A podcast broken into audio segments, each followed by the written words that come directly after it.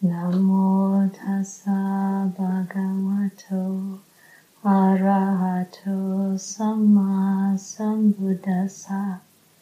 Namo tassa bhagavato arahato samma sambuddhassa.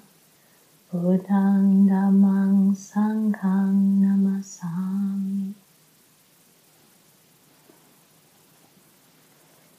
And there's a passage in the Dhammapada that says, threatened, afraid, people go to many a refuge, to mountains, forests, parks, trees, and shrines. That's not the secure refuge. That's not the highest refuge. That's not the refuge having gone to which you gain release from all suffering.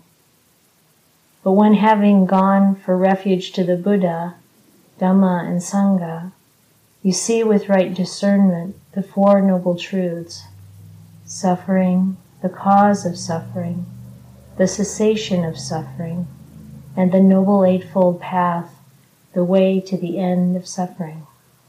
That's the secure refuge. That, the highest refuge. That is the refuge, having gone to which you gain release from all suffering.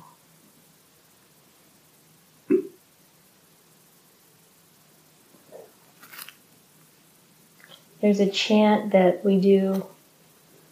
It's it's actually um, one of the very earliest discourses of the Buddha. It's called the Mahamangala Sutta. It's translated sometimes as the auspicious activities or the highest blessings. And I thought I would talk through the meaning of the stanzas. It ends with the Buddha saying, They who live by following this path know victory wherever they go, and every place for them is safe. These are the highest blessings. So, what is this path?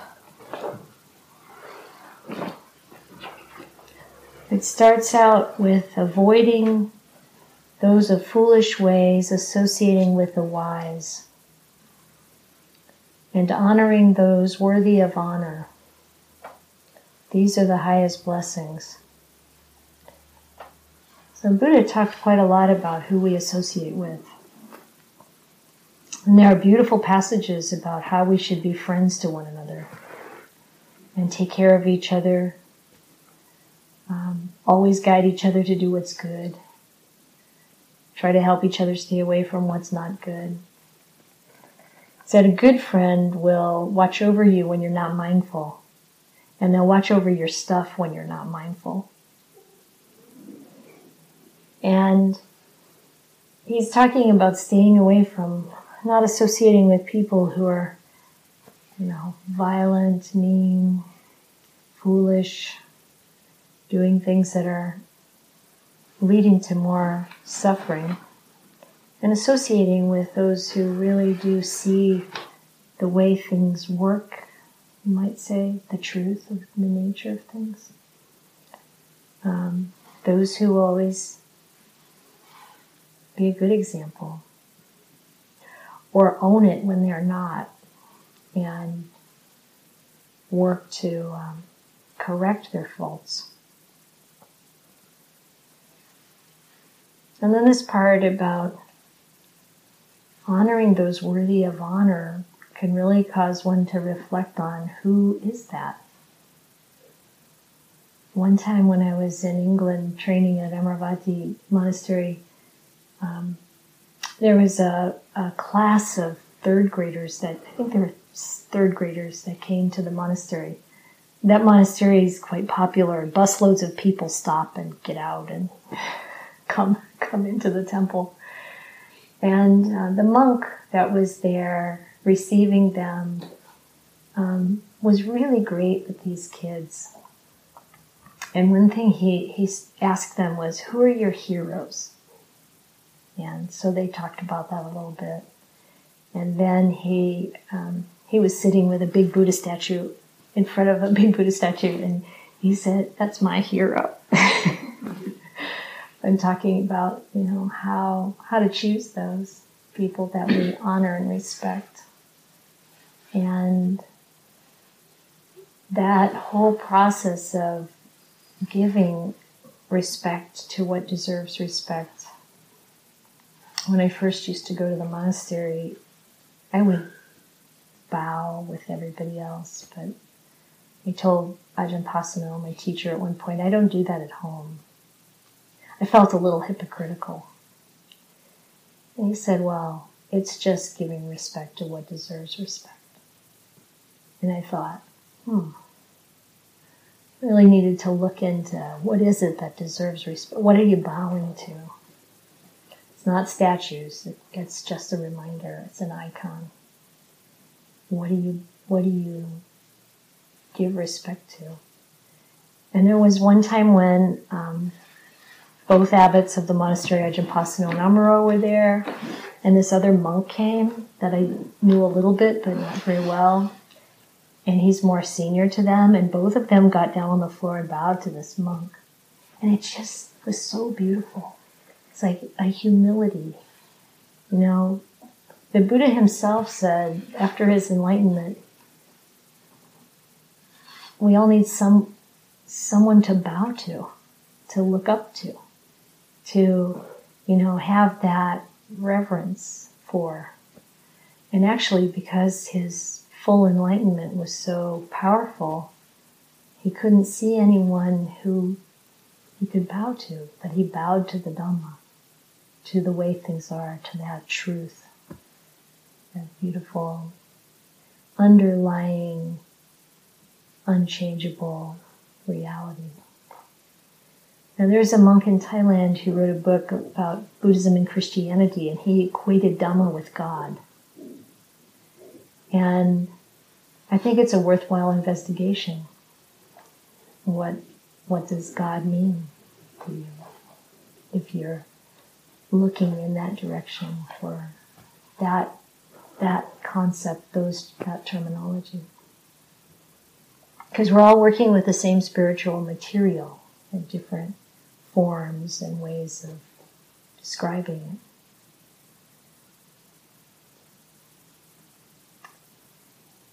The next stanza is living in places of suitable kinds. So, this looks pretty suitable.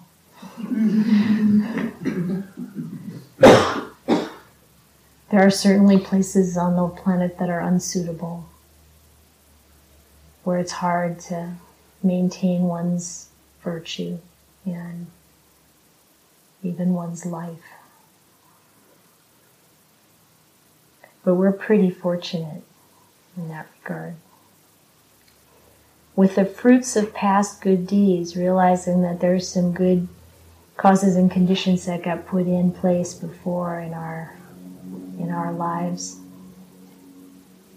probably way back, and guided by the rightful way, and that's actually guided by the Noble Eightfold Path.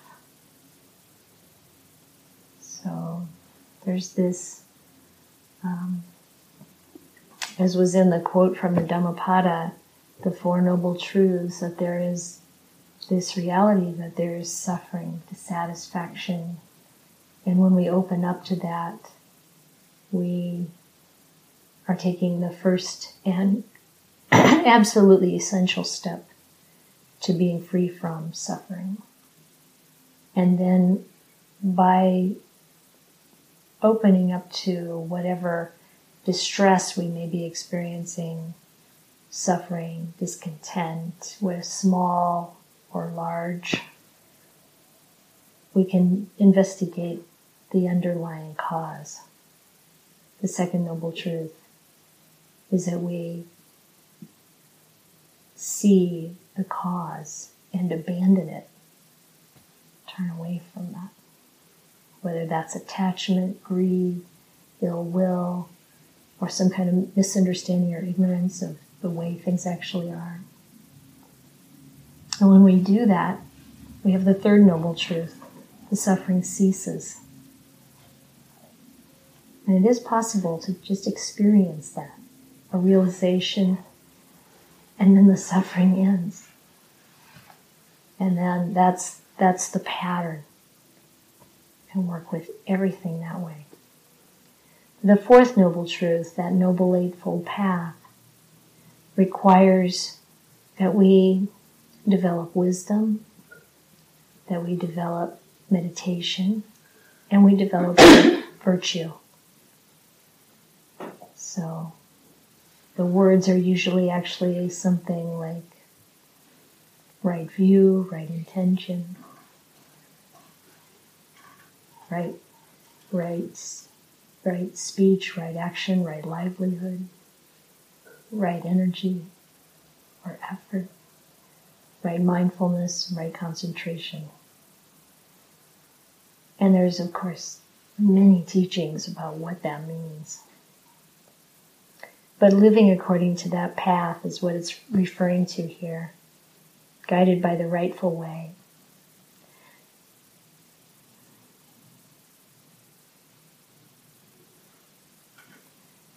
The Buddha wasn't um, trying to turn people into Buddhists.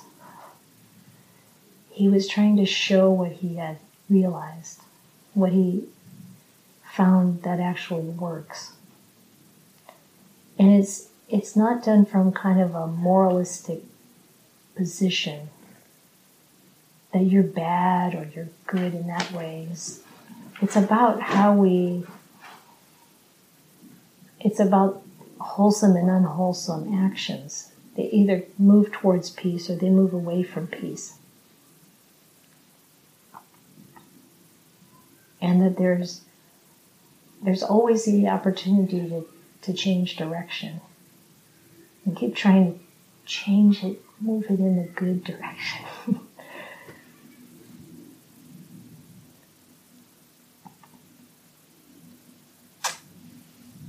Accomplished in learning and craftsman skills, with discipline highly trained. So, learning, developing skill. This is all uh, training. Um, most of you have already heard that my son became a monk when he was 24, and that's how I got into this. And before that, he was a jazz pianist. He started when he was five, and he was playing in the Holiday Inn Lounge when he was 14, and had a little group and did all kinds of things. And went to the Berklee School of Music in Boston, so it was really um, good jazz school a degree in piano performance and composing and all that. And in an hour upon hour in the practice room, and he decides to be a Buddhist monk. And not only does he decide to be a Buddhist monk, he decides to be a Buddhist monk in the one tradition that doesn't allow playing any musical instruments. None. and people would say, hey, you can't give that up. But what he observed was that all it was all a training and the focus and his ability to improvise and be aware in the moment and move with it wasn't so different from meditation. Um, it was all training.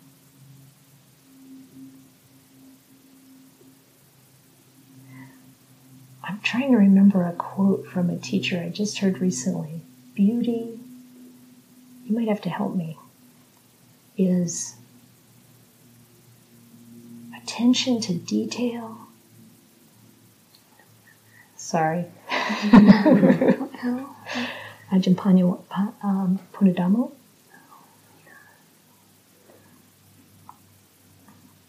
But you can, the craft you might even have experienced if you if you do any kind of painting or some kind of activity where you really have to pay attention and you get into that zone It's concentration. We love to concentrate, actually. We just have to find the right way that we want to run to go do it. um,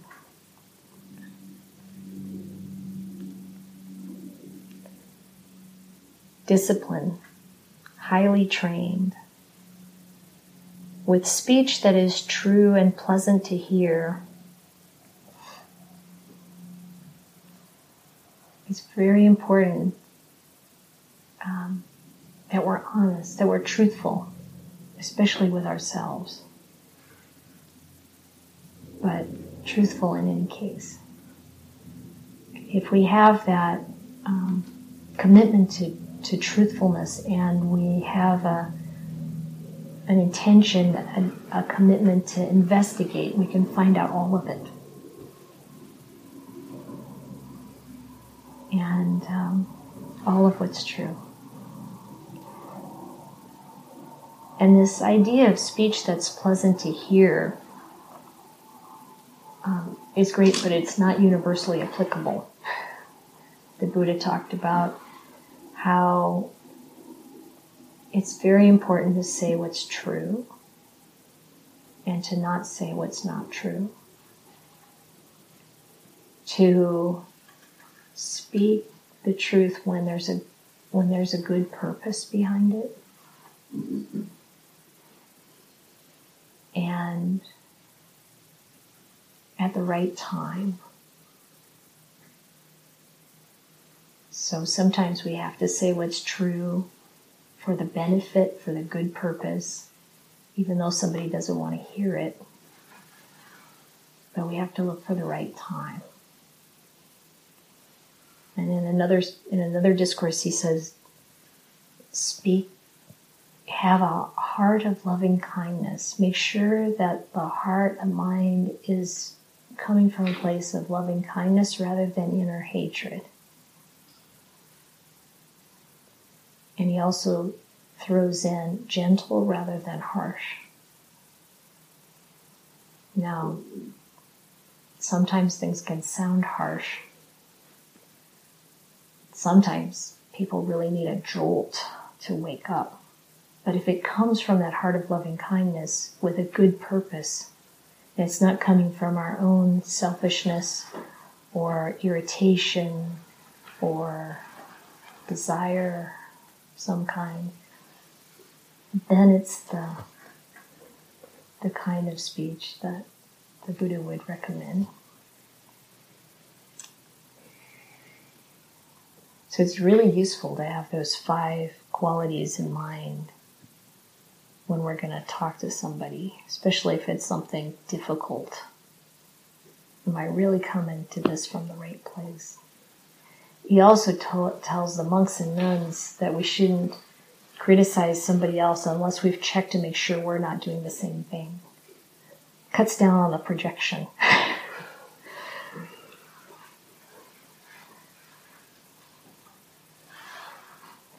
Somebody said to me, you know, when you start to look at what the Buddha said about right speech, you know, we should just like cut out about 70% of what we say. And I'm like, yeah, probably true. okay.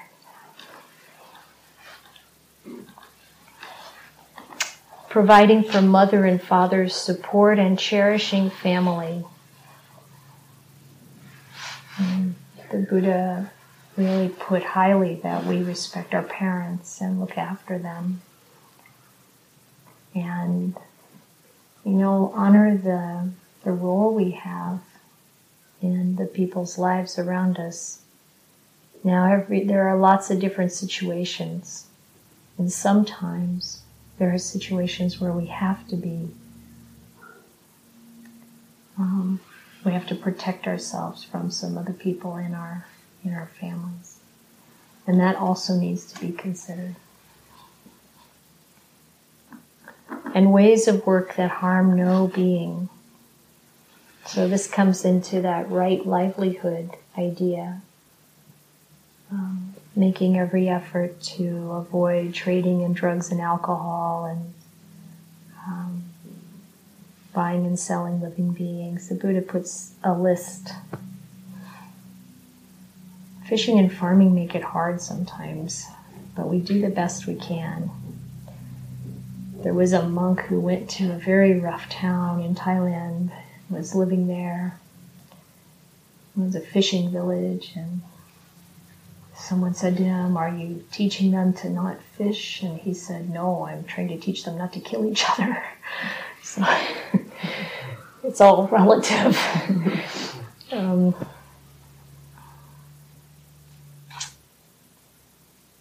generosity and a righteous life, giving. Buddha talked about giving and being generous as sort of the first level of, of um, opening up to the path. And acting in ways that leave no blame, like we talked about earlier, these are the highest blessings. Steadfast in restraint and shunning evil ways, all those ways of breaking moral precepts, avoiding intoxicants that dull the mind, and heedfulness in all things that arise. Heedfulness is a very, very nice word. How to be heedful in the way that we do things. So that's mindfulness and what wisdom clear comprehension, respectfulness and of humble ways, contentment and gratitude, and hearing the Dhamma frequently taught. These are the highest blessings. Patience and willingness to accept one's faults. That, like, okay, I did it. so what? It's all right. Seeing venerated seekers of the truth, so looking to those people who are accomplished on the path and sharing often the words of Dhamma, so the, the words of the truth of the way things are. This holy life lived with ardent effort, seeing for oneself the noble truths and the realization of Nibbana. These are the highest blessings. Although involved in worldly tasks, unshaken the mind remains, and beyond all sorrow, spotless, secure. These are the highest blessings. They who live by following this path know victory wherever they go, and every place for them is safe. These are the highest blessings.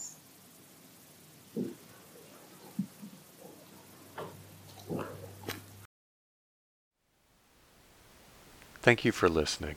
To learn how you can support the teachers and Dharma Seed, please visit dharmaseed.org slash donate.